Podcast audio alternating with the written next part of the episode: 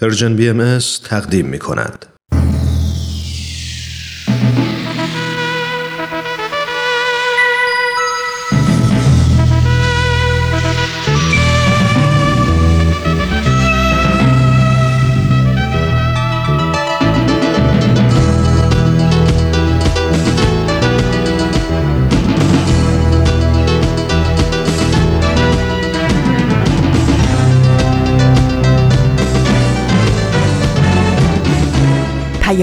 دوست.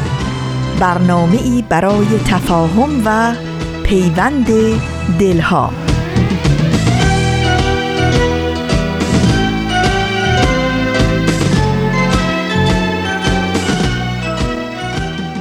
درود گرم و صمیمانه ما از فاصله های دور و نزدیک.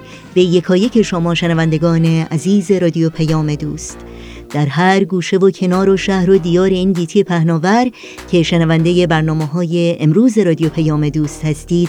امیدوارم تندرست و ایمن و سربلند باشید و روز خوب و پر امیدی رو سپری کنید. نوشین هستم و همراه با بهنام پریسا و دیگر همکارانم پیام دوست امروز شنبه 23 آذر ماه از پاییز 1398 خورشیدی برابر با 14 ماه دسامبر 2019 میلادی رو تقدیم شما می کنیم. در ساعت پیش رو برنامه چشمه خورشید رو خواهیم داشت و با نمایش اکسیر پیام دوست امروز رو به پایان می‌بریم.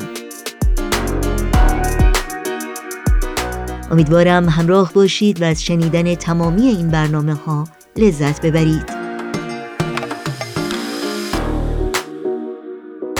تماس با ما را هم فراموش نکنید. نظرها و پیشنهادها پرسشها و انتقادهای خودتون رو با ایمیل تلفن و یا از طریق شبکه های اجتماعی و همینطور صفحه تارنمای سرویس رسانه فارسی باهایی مطرح کنید. و اطلاعات راه های تماس با ما و همینطور اطلاعات بیشتری در مورد برنامه های رادیو پیام دوست در این صفحه در دسترس شماست. آدرس صفحه تارنمای ما هست www.persianbahaimedia.org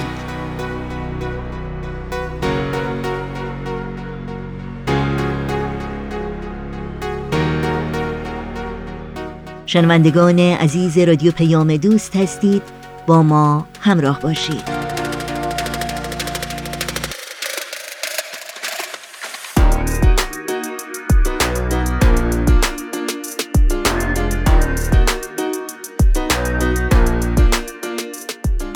در آغاز پیام دوست امروز با برنامه از مجموعه چشمه خورشید همراه خواهیم بود که رامان شکیب و استاد بهرام فرید تقدیم می کنند همونطور که در هفته های گذشته هم شنیدید این مجموعه به مناسبت دویستمین سالگرد تولد حضرت باب مبشر آین باهایی تهیه شده.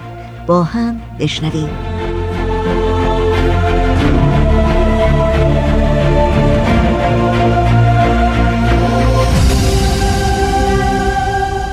چشمه خورشید. نگاهی به آثار حضرت باب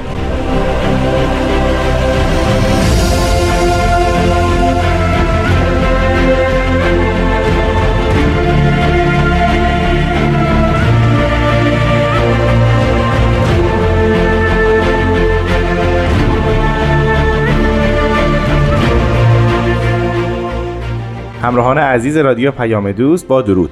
به برنامه چشمه خورشید بسیار خوش اومدید. من رامان شکیب در این برنامه به همراه مهمان عزیزمون جناب استاد بهرام فرید تلاش می‌کنیم تا بعضی از آثار حضرت باب رو به صورت مختصر به شما معرفی کنیم. با ما همراه باشید.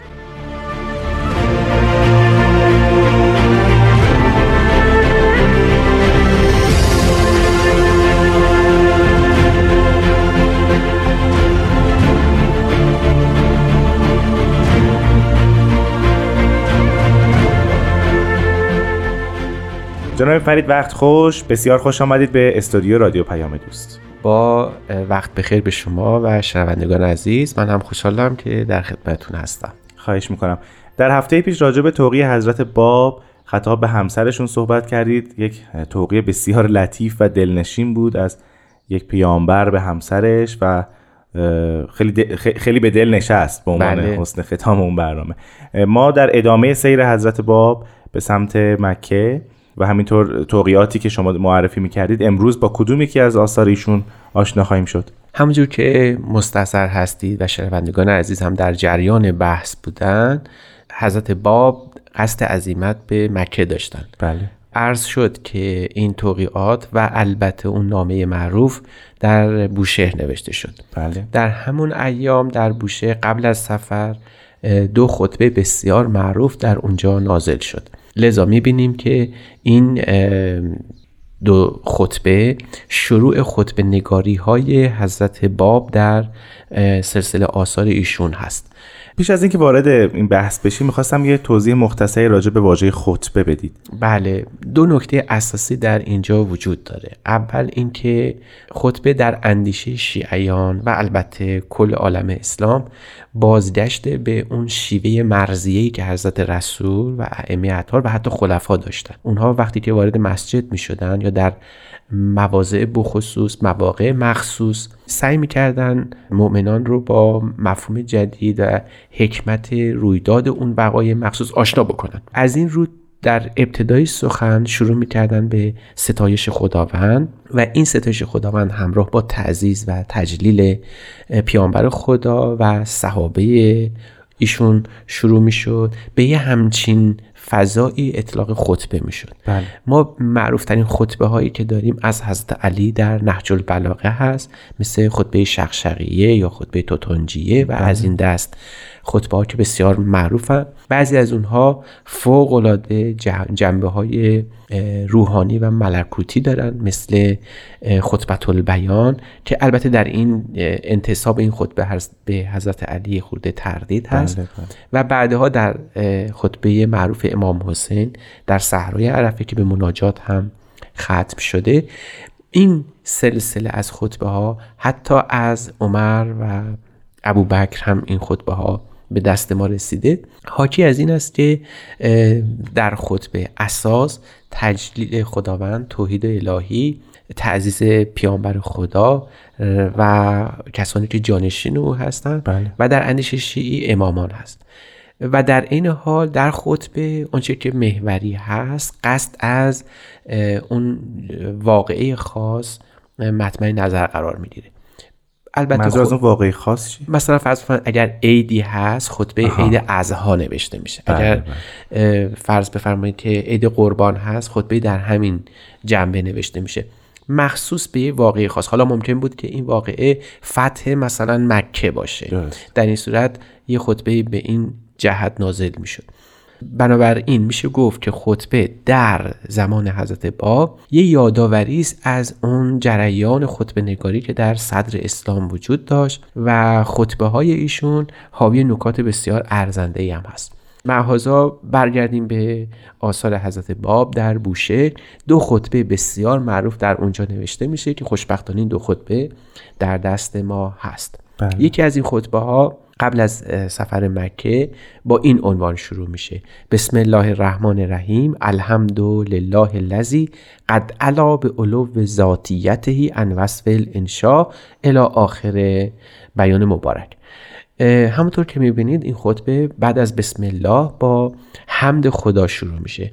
بله. این حمدله یا الحمدلله گفتن گویا کلید یا مفتاح شروع خطبه بوده. ستایش از آن خداست. خب ما برای حمد خداوند بعد جهتی قائل بشیم. بله. در اندیشه اسلامی این جهت تنزیه خداوند نیست بلکه عظمت اوست توضیح اسما و صفات اوست. یعنی اینکه خداوند رو ما به اون اسما و صفاتش می‌شناسیم.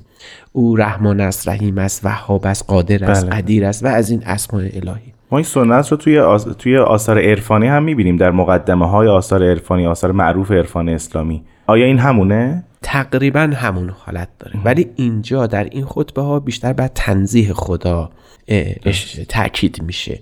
تنزیه خدا از اینکه ما هر چقدر هم وصف ما عالی و توضیح ما نسبت به خداوند تبیین ما از خداوند کمال یافته باشه به مدد حتی آیات الهی باشه حتی توسط پیانبران خدا باشه باز هم خداوند منزه است از همه این اوصاف و اسما. از این رو حضرت باب در خطبه هاشون بیش از هر چیزی تنزیه خداوند رو نشانه می‌گیرن. و در این توقیه معروف فقرات عدیده وجود داره که ایشون خداوند رو در نهایت تنزیه حتی از نوع تصور و تفکر پیانبر خدا قلم داد می‌کنن. پس بنابراین میشه گفت که حضرت باب با در همون ابتدای کار می‌خواهند یک یک تحولی در الهیات به وجود بله. بیارن و اون تحول تفکیک یک عالم به اسم عالم حق از یک عالم دیگر به اسم عالم امر است.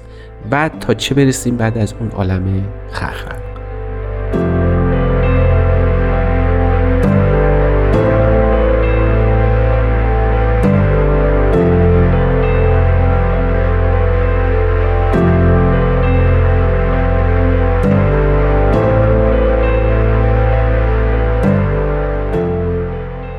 همراهان عزیز به برنامه چشمه خورشید گوش می‌دید. و ما امروز راجع به یکی از خطبه های حضرت باب صحبت می‌کنیم.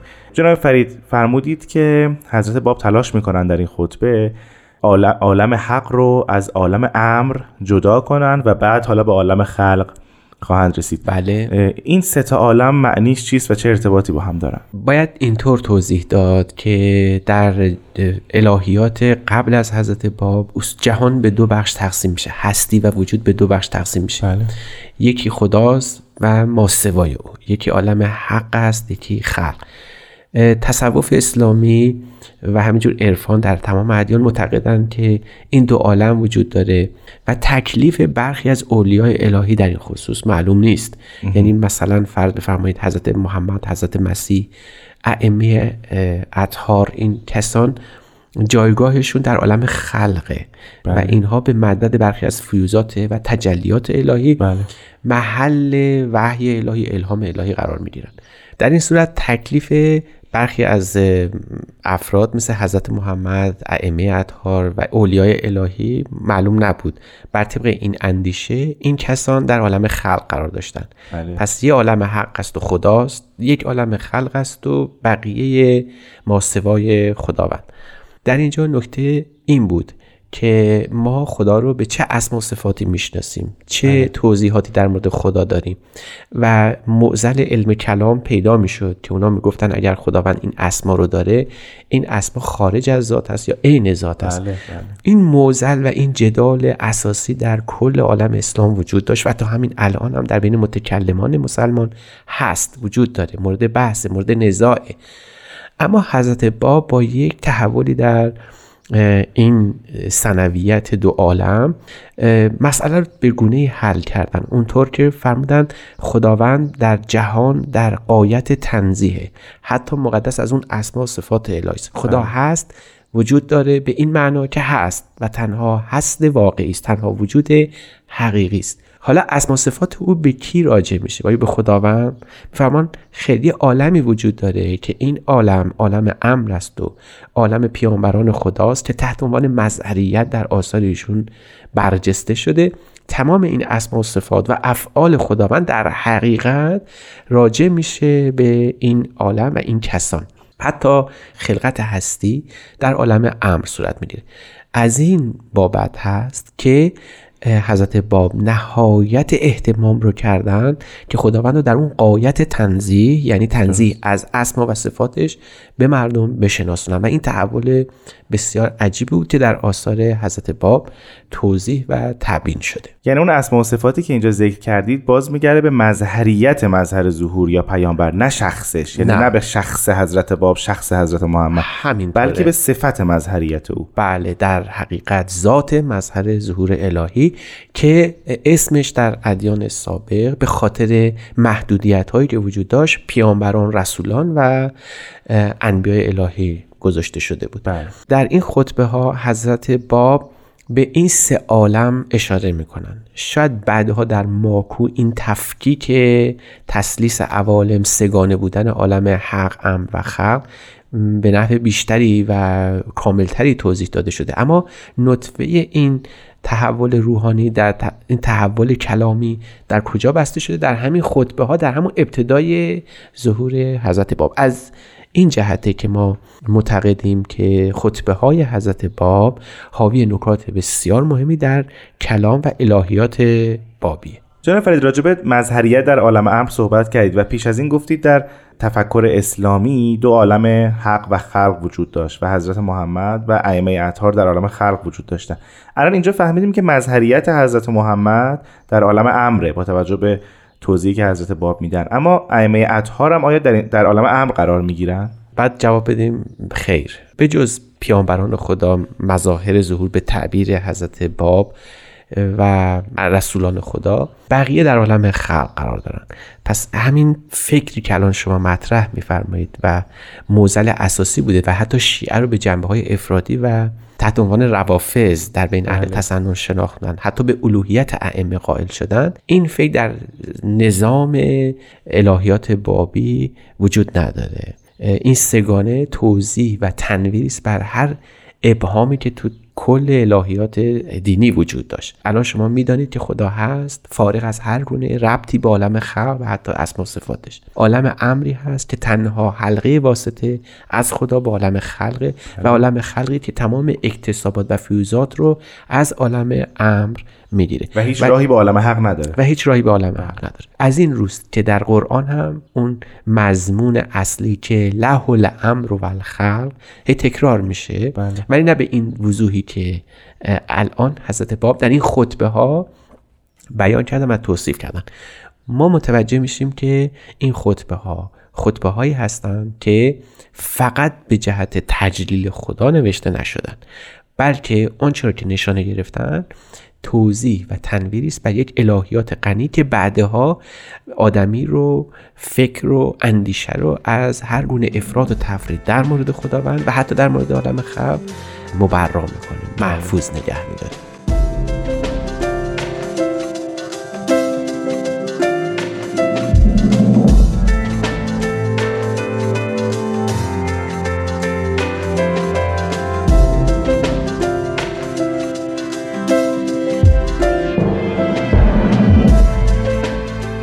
عزیزان شنونده به برنامه چشمه خورشید گوش می‌دید و ما امروز راجع به دو خطبه حضرت باب در بوشهر صحبت می‌کنیم. جناب فرید آیا در خطبه دوم هم همین روال طی میشه؟ بله همین تکرار میشه با توجه به اینکه تاکید بسیار زیادیش می‌شود بر بنده ای که واسطه تجلیات الهی برای رسیدن به عالم خلقه فیض خداوند از طریق این کسان به عالم خلق و مردمان می‌رسه. بعد حضرت باب در این دو توقی فصل مشترکشون همون تاکیدی است که بر فقر عالم خلق است در بله. کسب این فیوزات از عالم امر. پس می شود اینطور گفت که در این خطبه تنزیه خداوند اسماع عالم ام و فقر ذاتی عالم خلق توضیح داده شده. هر سه عالم داره در واقع توضیح بله بیان شده. و ما این حالت عبودیت رو می‌تونیم در عالم خلق به نحو مصطفایی در این دو توقی ببینیم. جناب فرید اونجور که من متوجه شدم حداقل در این دو خطبه تمرکز حضرت باب بر روی عالم امر و مظهر امر یا مظهریت مظهر امره بله. برخلاف حالا ادوار پیشین ادیان پیشین که اون دو تا عالم رو فقط مورد صحبت داشتن. دلیلش چیه؟ چرا باید در دین جدید تمرکز روی مظهریت باشه؟ چه اتفاقی در اون دین قرار بیفته یا افتاده؟ که فقط تمرکز روی عالم امر اون عالم وسط. بله شاید بشه اینطور گفت که یک اشتباه بسیار دهشتناک در الهیات ادیان سابق وجود داشته و اون این بوده که خدا نه تنها در علو مقام خودش قرار نداره حتی در حد عالم خلق پایین میاد و در دسترس ما قرار می‌گیره ما رو بله. در مورد خدا می‌تونیم هر صحبتی رو بکنیم هر فعلی رو نسبت به او نسبت بدیم هر اسم و صفتی که خواستیم در او بگیم و او مثل ماست به عبارت بهتر خدا انسانگونه است در بله, بله. ادیان قبل. صفات ما رو داره. بله و حتی دارای دست و پا و گوش و چشم و اینها در گفته شده. یعنی خدا مال ماست در عالم خلقه و حتی تا این حد افراطی شده که دچار صحف و نسیان هم میشه. ما می‌بینیم که خدا با افراد صحبت می‌کنه فراموش میشه و گاهی اوقات در تورات هست که خدا حتی با برخی از پیامبران کشتی, هم می‌گیره. خب ببینید این این تلقی از خداوند نمی‌تونه تلقی درستی نسبت به اون یگان عالم هستی یگان سرچشمه عالم وجود باشه. بله. حضرت باب این افراط و تفرید در مورد خداوند رو اصلاح کردن و به صورت حقیقی اون عیان فرمودن. چون خدا در عالم تنزیه لاجرم برای ارتباط با او حتما باید یک واسطه در کار باشه. چون ما قرار نیست که تنزیه خداوند به تعطیل فیض الهی بیانجامه. بله،, بله, چون این این تنزیه کردن منجر به این میشه که ما با خدا هیچ کاری نداریم و هیچ تأثیری و هیچ ربطی به عالم خلق نداره. اینجاست که ضرورت عالم ام پیدا میشه تا ما از تعطیل در الهیات فرار کنیم. درسته. پس خدا هست نیاز به او هست و این نیاز عالم خلق خداوند از طریق مظهریت صورت می‌گیره. و این مظهریت خداوند که در عالم امره شاید بیشترین بار خلقت و الهیاتی رو باید تحمل بکنه و مقام این عالم امر یعنی پیامبران خدا رسولان الهی هم البته در ادیان سابقه زیاد شناخته شده نبود. یعنی می شود گفت که حتی پیامبران در یک مقام انسانی مثل ما که دچار صحب و نسیان میشه نازل می‌کردن بله. پایین می آوردن حضرت باب فرمان او کجاست؟ اون مظهر ظهور الهی که تونسته محل اظهار خداوند به تعبیرشون محل ظهور خداوند در عالم قرار بگیره تا اینکه بخواد یه فردی مثل ما باشه. احتمام حضرت باب در این خطبه ها و البته در بقیه آثار دیگرشون که بعدها نازل میشه بله. در این است که حقیقت مقام مظهر ظهور به عنوان اون واسطه گری در فیض الهی و تجلیات الهی برای ما روشن بشه تا او رو در همون مقام اصلی خودشون بشناسیم و اونها رو قیاس به نفس نکنیم جناب فرید ما در انتهای برنامه این سوالو دوست داشتم از شما بپرسم که آیا این خطبه ها و نزول خطبه به دست حضرت باب در همون بوشهر به اتمام می‌رسه یا باز هم ما با خطبه روبرو هست بله ما خطبه های دیگری هم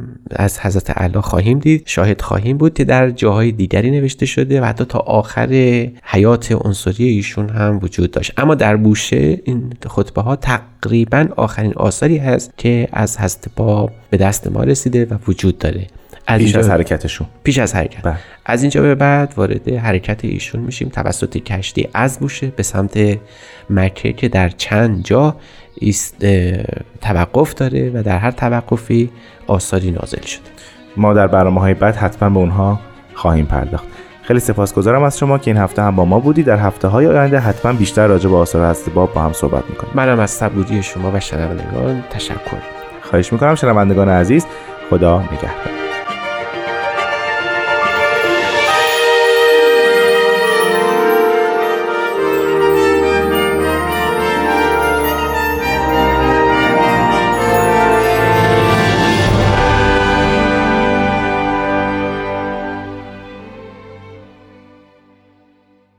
برنامه از مجموعه چشمه خورشید همراه بودید. شنوندگان عزیز رادیو پیام دوست هستید. با قطعه موسیقی برنامه های امروز رو ادامه میدیم.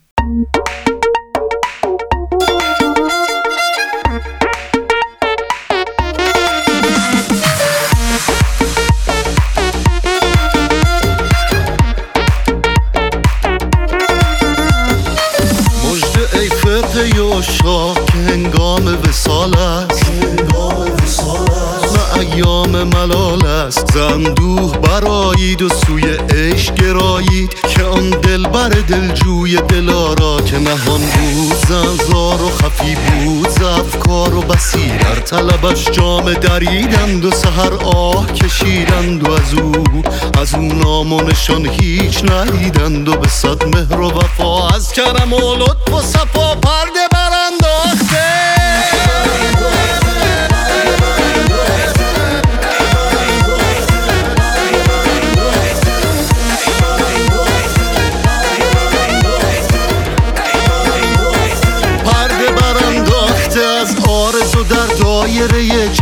شده شم و به صد جلوه عیان است.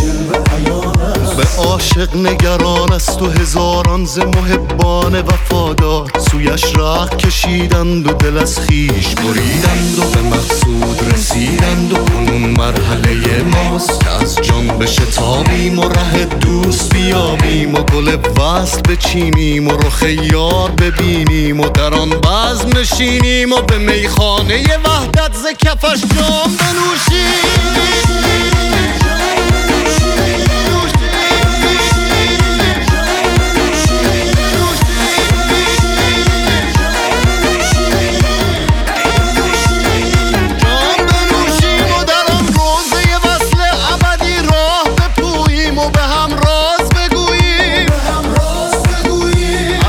نغمه جان بخش و ز الهان روان بخش. دلی تازه نماییم دلی تازه نماییم و ز دل زنگ دویت به زداییم و در صلح و محبت بگشاییم که خود داد سلا شاه و گدارا.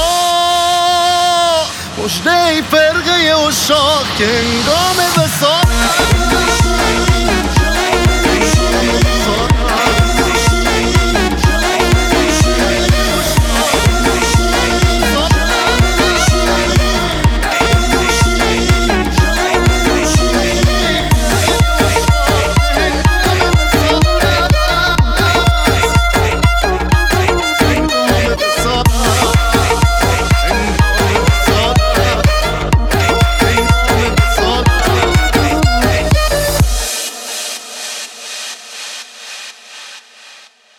شنوندگان عزیز رادیو پیام دوست وقت اون رسیده که پای حکایت های گروه نمایش رادیو پیام دوست بنشینیم و به نمایشی از مجموعه رادیویی اکسیر گوش کنیم.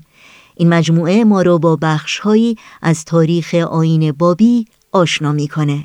با هم بشنویم.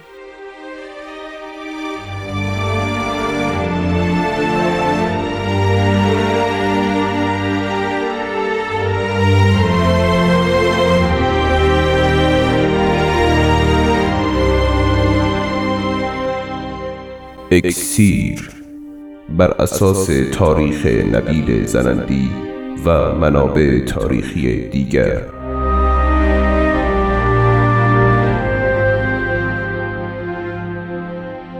قسمت هفتم.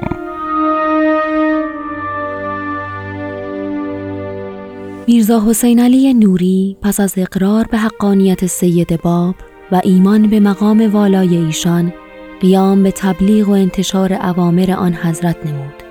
اولین جایی که برای تبلیغ امر حضرت باب انتخاب کرد خطه مازندران و منطقه نور بود.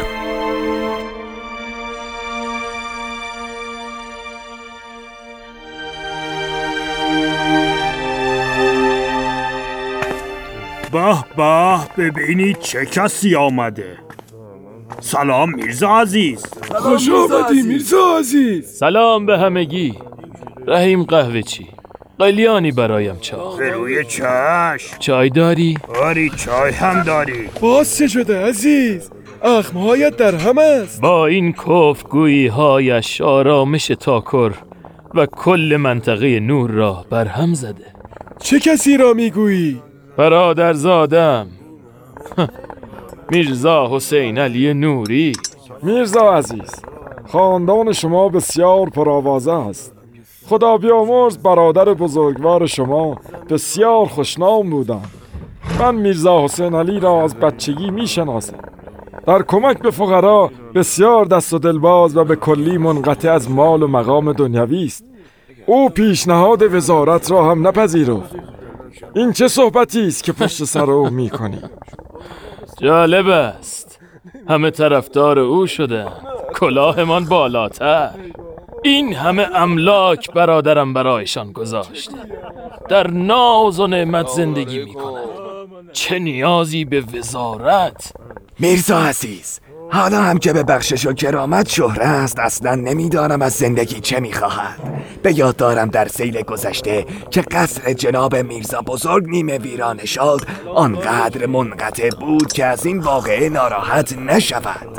من به یاد دارم که اجناس گرانبها و فرشهای فاخری را دیدم که سیل با خودش برد و نابود کرد. خاندان ما سالهای سال در این منطقه زندگی می کند اجداد ما از یک سو به حضرت ابراهیم و از سوی دیگر به حضرت زرتشت و یزگرد آخرین پادشاه ساسانی می رسد با چنین اصالتی که در خاندان ماست روا نیست که میرزا حسین علی خود مرید فردی به نام باب شود و گام در چنین راه باطلی گذارد. و با نادانی خود کل خاندان را زیر سوال ببرد میرزا عزیز علم و دانش برادرزاده شما در این منطقه بر کسی پوشیده نیست. مگر یادت نیست میرزا محمد تقی مجتهد نوری رحمت الله علیه در زمان حیات خود در مورد میرزا حسین علی چه گفت؟ میرزا محمود تو که آنجا بودی؟ آری آن روز حضرت استاد سوالی از شاگردان پرسید و معنی یکی از احادیث مشکلی مرویه از ائمه اطهار را درخواست نمود. همه به اظهار نظر پرداختند ولی استاد بزرگوار قانع نشد و آن جوابها را مقرون به ثواب ندید. آقا قلیان ها آماده هستن. بیاور دستت درد نکند. دوباره برای آقایان چای برید. ببخشید خواب می‌گفتید. عجب. پس کسی یارای پاسخگویی نداشت. چرا؟ در همان زمان میرزا حسین علی که تازه به جمع پیوسته بود اجازه خواست و با جملات ساده و مختصر پاسخ داد. که بسیار مورد تحسین آن عالم بزرگوار قرار گرفت. احسنت بر میرزا حسین علی. باز هم فرمودند که این جوان در هیچ مدرسه ای درس نخوانده و از معارف و علوم شما اطلاعی ندارد.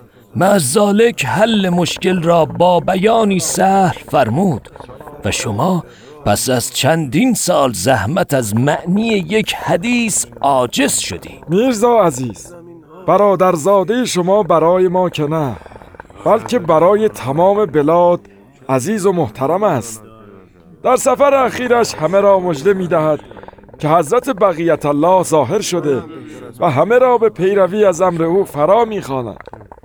امر غریبی که می بینم این است که بسیاری از عالمان دین و فرزانگان بلاد با او همراه شدند و تعدادی هم به او حسد ورزیده راه اناد پیش گرفتند شما هم که دارید ادعای او را تایید می کنید به خدا همه شما جادو شده اید. شکایت خود را از حسین علی نزد ملا محمد می‌برم. چرا که ملا محمد یگان عالم و محافظ دین در این منطقه است. شما هم فکر خودتان را بکنید. به زودی پشیمان شده و حق را به من خواهید داد. حالا چرا ناراحت شدی؟ بگذارید برود. لایق همان ملا محمد است. دوستان ببینید حسد چه می کند امو را بر برادرزاده می شوراند پیش چه کسی هم شکایت می‌برد؟ هر قد میرزا محمد تقی رحمت الله علی نافذ القول و پر ره بود این ملا محمد و کلاسش کم فروغ و بیرونق است. راستی یادم آمد. یک روز در محضر مشتهد فقید حاضر بودیم. حرف میرزا حسین علی به میان آمد. آن مرحوم دو فقره رویایی را که درباره میرزا حسین علی دیده بود و بسیار به آن اهمیت می‌داد بیان کرد. چه رویایی بود؟ خواب اولین بود. گفت در میان جمعی از مردم ایستاده بودم. دیدم همه به منزلی اشاره می کنند و می‌گویند حضرت صاحب زمان در آنجا تشریف دارند. من خیلی خوشحال شدم و با سرعت به طرف آن منزل رفتم که زودتر خود را به حضور حضرت برسانم. به درب منزل که رسیدیم مرا نگذاشتن وارد شوم. تعجب کردم و سبب پرسیدم. گفتند حضرت قائم با یک نفر مشغول مذاکره هستند. هیچ کس حق ندارد به حضور مبارک برود. ورود اکیدا ممنوع است. من خواستم بدانم چه کسی در حضور حضرت می باشد. از هیئت و خصوصیات مأمورینی که در به منزلی ایستاده بودند چنین استنباط کردم که آن شخص جلیل میرزا حسین علی نوری است. جل الخالق عجب رویایی. چه جالب است. اکنون هم که میرزا حسین علی از حضرت قائم سخن می‌گوید. خب رویای دوم چه بود؟ مجتهد مرحوم در خواب دیده که چند صندوق در محلی دور او گذاشته شده. یکی به او می‌گوید این صندوق ها متعلق به میرزا حسین علی نوری است. صندوق ها را باز می کند می بیند همه پر از کتاب است. کتاب ها را که باز می کند می بیند تمام کلمات و حروفش با جواهر گرانبها نوشته شده. نورانیت و تابش آن جواهرات به حدی بوده که از شدت حیرت از خواب بیدار می شود من تعبیر نمی‌دانم ولی واضح است که هر دو رویان نشان از بزرگواری و مقام بالای میرزا حسین علی آن دارند وقت عزیز در آتش حسد این همه بزرگواری برادرزادش را نمی بیند و به ملا محمد پناه می برد به کسی پناه می‌برد که از خودش بیچاره تر است. کوری اساکش کوری دیگر شده.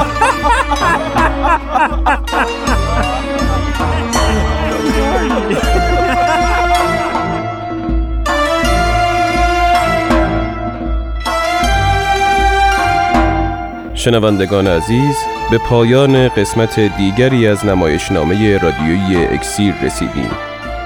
ادامه این داستان را در قسمت بعد از پرژیم بی دنبال کنید.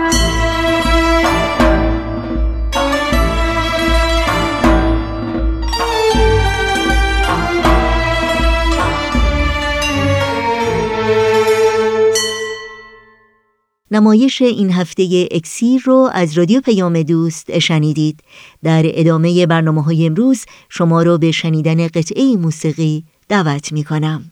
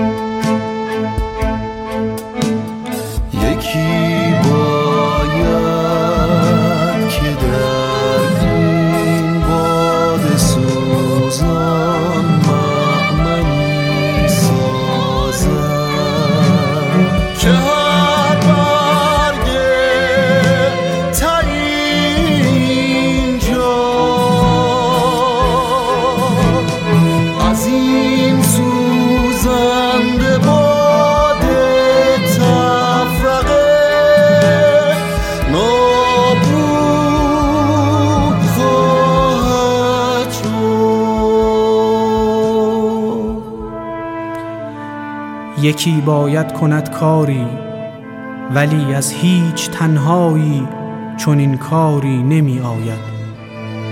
میان این همه دل لاجرم باید پلی باشد که احساسات انسانها بدون هیچ مرزی جابجا گردد. گمانم یک نفر پلهای بین سینه ها را واژگون کرده. مسلمان یا بهایی شیعه یا سنی یهودی ارمنی زرتشتی یا ملیگرا هر حزب و هر آیین بلوچ و ترکمن کرد آذری از هر نژادی هر که باشیم از همین خاکیم و این کشور همه گلهای رنگارنگ یک دشتیم.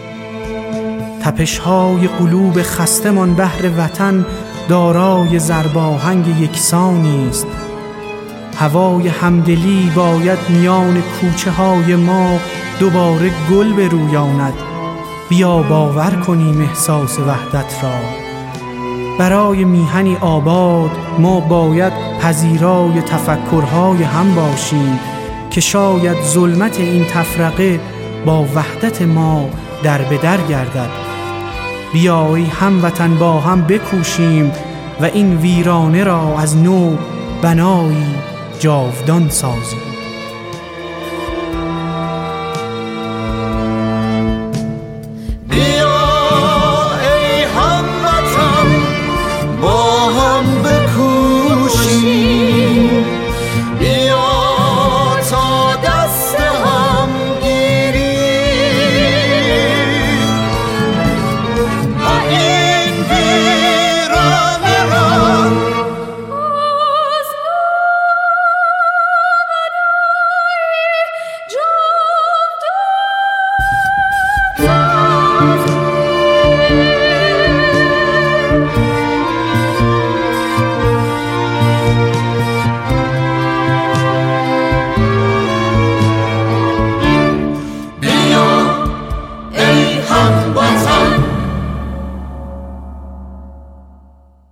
شنوندگان عزیز رادیو پیام دوست اگر کاغذ و قلم آماده دارید اطلاعات راه های تماس با ما رو لطفا الان یادداشت کنید. آدرس ایمیل ما هست info at persianbms.org شماره تلفن ما 001 703 671 828 828 در شبکه های اجتماعی ما رو زیر اسم Persian BMS جستجو بکنید و در پیام رسان تلگرام با آدرس at Persian BMS contact با ما در تماس باشید.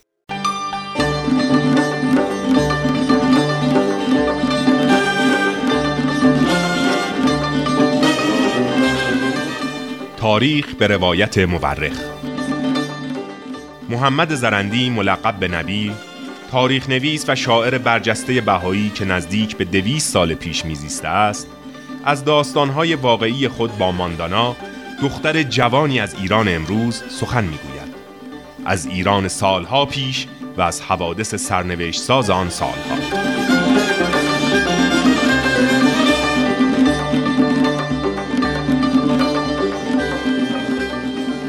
تاریخ به روایت مورخ از بخشی از تاریخ ایران می‌گوید که 170 سال است پرده تاریک تعصب آن را پوشانیده است.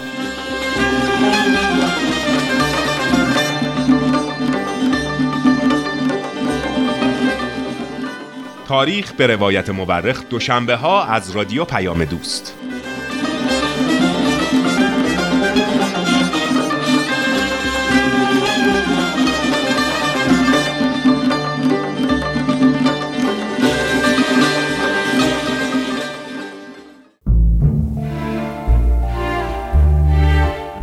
آفتاب بینش کتابهایی از جنس نور.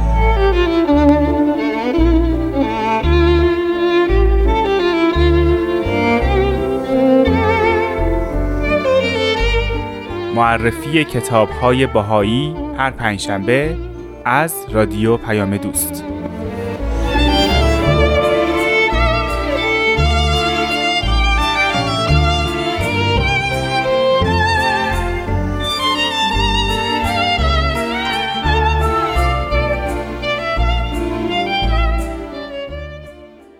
برنامه های این شنبه رادیو پیام دوست هم در همین جا به پایان می‌رسه. همراه با بهنام مسئول صدا و اتاق فرمان پریسا ویراستار و تنظیم کننده پیام دوست امروز و البته تمامی همکارانمون در بخش تولید رادیو پیام دوست با همگی شما خداحافظی می‌کنیم. تا روزی دیگر و برنامه دیگر شاد و پیروز باشید.